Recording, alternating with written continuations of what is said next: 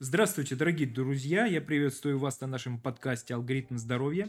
Меня зовут Михаил Андреевич Войнов, я основатель и директор клиники «Алгоритм здоровья». И сегодня у нас в гостях наш врач-акушер-гинеколог Пинская Людмила Викторовна. Здравствуйте, Людмила Викторовна. Здравствуйте, Михаил Андреевич. Здравствуйте, дорогие друзья. Сегодня мы поговорим о такой интересной и важной, особенно в текущих реалиях, темы, как экстренная контрацепция. И первый вопрос – который я хотел бы вам задать. Что это такое вообще, экстренная контрацепция? Зачем она нужна? Экстренная контрацепция – это метод предотвращения беременности после полового акта. Ну и, соответственно, так как она называется экстренной, она используется ну, в крайних таких случаях. Как правило, это незащищенный половой акт, это разрыв э, презерватива или пропуск таблетки, ну или изнасилование. Какие в настоящее время существуют методы? Существуют медикаментозные методы. Это прием гормональных препаратов для контрацепции. На сегодняшний день в России представлено три таких препарата. Два содержат левонаргистрел, и один э, препарат содержит мифепристон. Есть еще метод э, использования комбинированных оральных контрацептивов в большом количестве, метод ЮСПИ, но он уже устаревший, в принципе, на сегодняшний день уже практически э, не используется. И третий метод – это введение медсодержащей внутриматочной спирали. Первые пять дней после полового акта. Угу. Ну, сразу вопрос. Эту спираль должен вводить врач. Да, безусловно. Ну, как любое внутриматочное средство, должен ввести врач. Более того, метод не особо используется как раз в связи с тем, что прежде чем ее ввести, мы должны понимать, что нет противопоказаний, угу. что у женщины нет воспаления, наличия инфекций, изменений клеток шейки матки, каких-то других противопоказаний. Это не так просто, и поэтому, в общем-то, этот метод тоже достаточно Зачем он нужен вообще? Зачем он придуман? Достаточно эффективный, 99%. Если все сделано правильно, правильно, если женщина, например, обследована перед этим, если у нее нет противопоказаний для введения контрацептива, то, в принципе, она может прийти э, сразу после полового акта и ввести эту спираль, которая останется еще на 3-5 лет угу. и будет ее предохранять от беременности. А, вот так. А эффективность гормональных методов какая? Тоже достаточно высокая. Вообще эффективность контрацепции мы определяем по индексу Перля, то есть это количество э, незапланированных беременностей в течение года на каждую тысячу женщин. Соответственно, у этих гормональных средств достаточно высокая контрацептивная эффективность при условии, что в течение трех суток эти препараты были применены. Чем раньше, тем лучше по левонаргистрелу и по мифепристону были э, сравнительные исследования, несколько выше эффективность э, у мифепристона. У мифепристона. Да. Угу. Скажите, пожалуйста, а за счет чего среди гормональных методов контрацепции развивается их эффект? В первую очередь за счет подавления овуляции. То есть гистоген, который содержится в этом препарате, воздействует на гонадотропные гормоны гипофиз, которые блокируют э, либо отдаляют овуляцию. А если овуляция уже случилась? Ну, в принципе, э, тогда нет проблем. Если это было давно, опять же, овуляция, если произошла вот буквально только что. Ну, ну вот да, и произошел да. незащищенный половой ну. Э, вот поэтому на сто процентов мы не можем гарантировать. И более того, женщина должна обязательно проконтролировать э, через 2-3 недели, чтобы у нее пришла менструация, и она прошла достаточно обильно, потому что иногда бывает и на фоне беременности да. Э, кровянистое выделение. Сдать кровь на ХГЧ, убедиться в том, что у нее нет беременности, и желательно сделать еще УЗИ для того, чтобы исключить нематочную беременность. Угу. Что тоже такие вероятности э, возможны. Ну да. Скажите, пожалуйста, вот если мы вернемся к контрацепции в виде спирали, она, как я понимаю, она развивает свой эффект, потому что не дает имплантироваться эмбриону. Правильно? Да. А у гормональных методов тоже есть такой эффект. То есть не только они действуют же на овуляцию, но и действуют Э, на эндометрий или нет? Ну, в меньшей гораздо степени, в принципе, гистогены, они воздействуют на эндометрий, но здесь больше эффект именно за счет блокировки именно овуляции. Угу. И, что очень важно, там нет абортивного эффекта. А в случае спирали здесь как бы этот эффект, он все-таки присутствует. Что значит абортивный, абортивный эффект? эффект? Когда уже плодное яйцо, э, ну, уже произошло оплодотворение, соединились сперматозоид и яйцеклетка, и, соответственно, э, ну, как бы уже эмбрион по факту есть. Ну да. И ну, для многих это важно, верующие люди не, и так не, далее. это понятно. То есть, ну, гибель происходит эмбриона, и угу. как бы это тоже такой момент. Все, теперь я понял, что это такое. Угу. Да. Что касается гормональной контрацепции, есть же четкий срок, когда необходимо это применять, правильно? Да, до 72 часов. То есть это трое суток после да. полового. Но чем раньше, тем лучше. Угу. Понятно. Скажите, пожалуйста, эти препараты, они доступны? На сегодняшний день они продаются, ну, должны согласно нашему законодательству, продаваться по рецепту, но по факту они продаются без рецепта. Но так как у нас вводится новое законодательство, ну вот должно скоро выйти мурашка по поводу абортов, препаратов, да, да, да, да и учета средств для абортов, а мифепристон это как раз вещество, которое может прерывать беременности, то пока не совсем понятно, как это все будет происходить в ближайшем будущем. И это тоже такой вопрос дискутабельный на сегодняшний день. Ну, на мой взгляд, все равно, если случился несчастный повод, лучше всегда прийти Безусловно. к гинекологу, да. и гинеколог уже выпишет препарат для экстренной контрацепции и примет решение, как лучше эту контрацепцию именно это... экстренную осуществлять. Да. Это правильно. Ну, а как будет, так посмотрим. Здесь еще такой важный момент, что есть противопоказания достаточно серьезные к приему угу. препаратов, особенно мифепристона, так как э, если его самостоятельно принимать без учета вот этих моментов, то можно нанести очень серьезный вред организму. Например, э, мифепристон при приеме дополнительным нестероидных противовоспалительных таблеток, которые очень часто принимают ну, то есть девушки, обезболивающие, да, Банально. по разным причинам, даже менструация менструация, которую нужно обезболить, несовместим с приемом этих таблеток.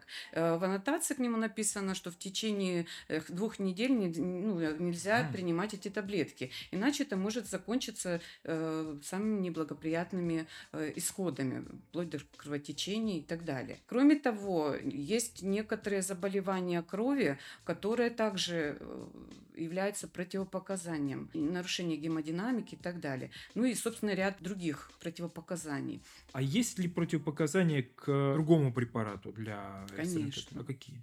Ну, они не такие... Левонаргистрелу? Да, да, да. Э, ну, они, может быть, не такие жесткие, но тем не менее, там достаточно большой перечень противопоказаний.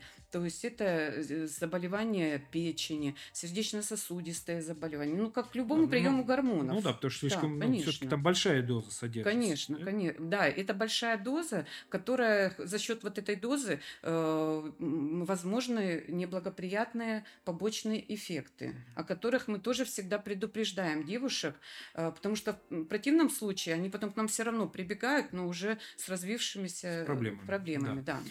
А что касается формы, формы выпуска, насколько я знаю, есть препарат э, с одной таблеткой угу. и с двумя таблетками. Да. Какой нужен? И ну, чем мне вообще, в принципе, отличается? Да. Э, по факту действующее вещество в обоих случаях одно, левонаргистрел. Изначально было две таблетки по 0,75 мг в каждой таблетке и рекомендовалось принять одну таблетку через 12 часов вторую. Но после исследований сделали вывод, что прием двух таблеток более эффективен и лучше... Сразу? Да. И он лучше служит своим целям. Угу. Поэтому был выпущен препарат, который содержит сразу эту дозу, полтора миллиграмма. И, в принципе, как бы это более удобно. То есть одна таблетка сразу после полового акта незащищенного, она более удобна. Угу. Скажите, пожалуйста, а какие неблагоприятные последствия для женского организма несет прием препаратов для экстренной контрацепции? Ну, э, наиболее частое осложнение, побочные эффекты – это головная боль. Она может быть достаточно выраженной. Диспепсические расстройства очень часто – это тошнота, рвота. Далее нарушение цикла. Как задержка менструации, так и кровотечение, что достаточно часто я вижу на своих приемах. Развитие функциональных кист, которые также могут способствовать нарушению цикла. Это вот из основ... основных. Uh-huh, uh-huh. Ну, остальные уже так реже ну. Ну, ну, на самом деле, я спрашивал не про непосредственные осложнения, какие-то неблагоприятные последствия, а несет ли отдаленные какие-то неблагоприятные, потому что есть миф, что да. там принял ты вот эту экстренную контрацепцию, потом ты не сможешь родить в течение 20 последующих лет, ну и что-нибудь такое. Ну, это действительно мифы э, о, о том, что развивается бесплодие, какие-то серьезные гормональные нарушения и так далее. Э, в принципе, этого, конечно, э, ничего нет, и исследования нам подтверждают э, как бы наши выводы такие. Если это произошло единожды или там какие-то два 2-3 раза в году, то, как правило, критичного ничего в этом нет. Но, тем не менее, как я уже сказала, все-таки это не лучший метод контрацепции ввиду определенных вот побочных эффектов. Угу. В первую очередь непосредственно. Непосредственно, я... конечно, да. конечно. А еще да. такой вопрос. А есть ли какие-то другие методы, в первую очередь контрацепции экстренной? Потому что, насколько я понимаю, что никакой препарат для контрацепции там, спираль это будет, это будет гормональный препарат, они ведь не защищают от инфекции, передающейся половым путем.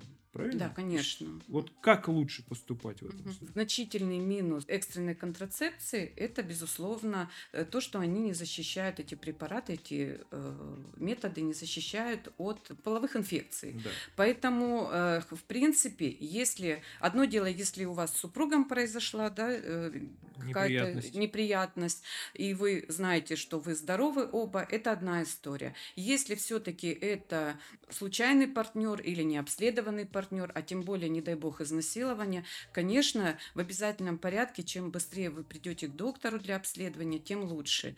Э, в этом случае обязательно берутся обследования на инфекции. В первую очередь это, конечно, э, гонорея, хламидия, трихомониаз, микоплазма гениталиум. Э, сдается кровь на ВИЧ, РВ, гепатиты. И через три месяца рекомендуется повторить кровь на ВИЧ, так как идет серонегативный период, когда да, инфекция да, есть, а да. обнаружить ее невозможно. Ложно-негативная реакция может быть сразу, а через три месяца э, может быть уже результат Выявлен. совсем иной, да. да. Угу. Понял. Чуть-чуть вернемся к именно препаратам для экстренной контрацепции угу. и частоты их применения. Угу. Существует ли какой, какая-то грань, которая вот можно, допустим, вы упомянули там 2-3 раза в год, угу. А там, раз в неделю применять. Это нормально или плохо? А раз в месяц, вот как определить, где Экстренно это? она и называется экстренная, что это какая-то вот ситуация редкая очень, произошло вот какое-то вот непредвиденная ситуация. И в принципе, конечно, не рекомендуется э, чаще, чем двух-трех раз в год, э, ну а лучше вообще не использовать ее, да? Ну да. Потому что если у вас э, есть необходимость в контрацепции больше двух раз, например, в месяц, то уже рекомендуется все-таки перейти на плановую контрацепцию, которая и более надежная, которая меньше дает побочных эффектов для организма, меньшую дозу содержит и, ну, естественно, она более в этом плане приемлемая.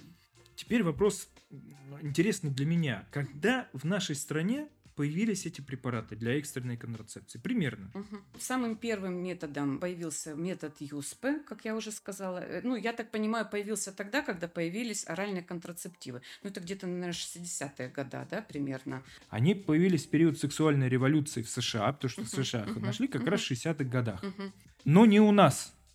Угу. Почему? Потому что вот я слушал как раз академика, который был главным гинекологом угу. Советского Союза там в 60-е, 70-е, 80-е, там долго сидели угу. люди, да. И у нас в стране в качестве борьбы с беременностями нежелательными, что делали? Аборты. Аборты, конечно. Только у нас метод был доступе, такой, да. В доступе были только аборты, угу. поэтому угу. там вот я когда в гинекологии учился в институте, да, и другие люди, которые анамнез собирают женщин, угу. которым сейчас уже 60-70 лет. Сколько у них абортов?